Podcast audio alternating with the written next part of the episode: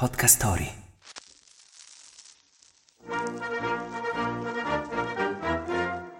...300.000 km quadrati di superficie, penisola a forma di stivale, Alpi, Appennini, laghi. Il 2 giugno del 1946 l'Italia diventa una repubblica. Wake up! Wake up! La tua sveglia quotidiana. Una storia, un avvenimento per farti iniziare la giornata con il piede giusto. Wake up!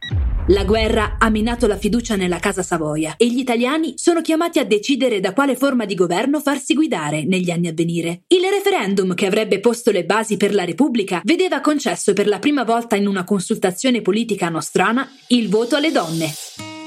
Furono 13 milioni le italiane ad esprimersi, un milione in più degli uomini. Umberto I, prossimo ex re d'Italia, decise spontaneamente di lasciare il paese alla volta del Portogallo lo stesso giorno in cui i risultati del referendum divennero ufficiali.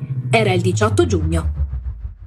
Il 2 giugno gli italiani decisero anche chi dovesse essere componente dell'Assemblea Costituente, che di lì a due anni avrebbe redatto la Costituzione. Il primo capo dello Stato provvisorio fu Enrico De Nicola, che dal 1 gennaio 1948 assunse il ruolo di Presidente della Repubblica fino al maggio dello stesso anno, quando venne eletto Luigi Einaudi, diventando così il primo presidente a completare il mandato di sette anni.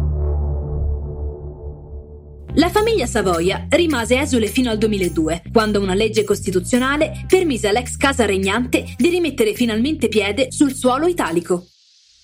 La frase del giorno. L'Italia è una repubblica democratica fondata sul lavoro. La sovranità appartiene al popolo, che la esercita nelle forme e nei limiti della Costituzione. Articolo 1 della Costituzione italiana. Il consiglio del giorno. L'unico consiglio che possiamo darvi oggi è di non dimenticare dove vivete. I pregi, i difetti, l'arte, la storia, le meraviglie naturalistiche, il cibo, il calcio, insomma, godetevelo, il vostro bel paese.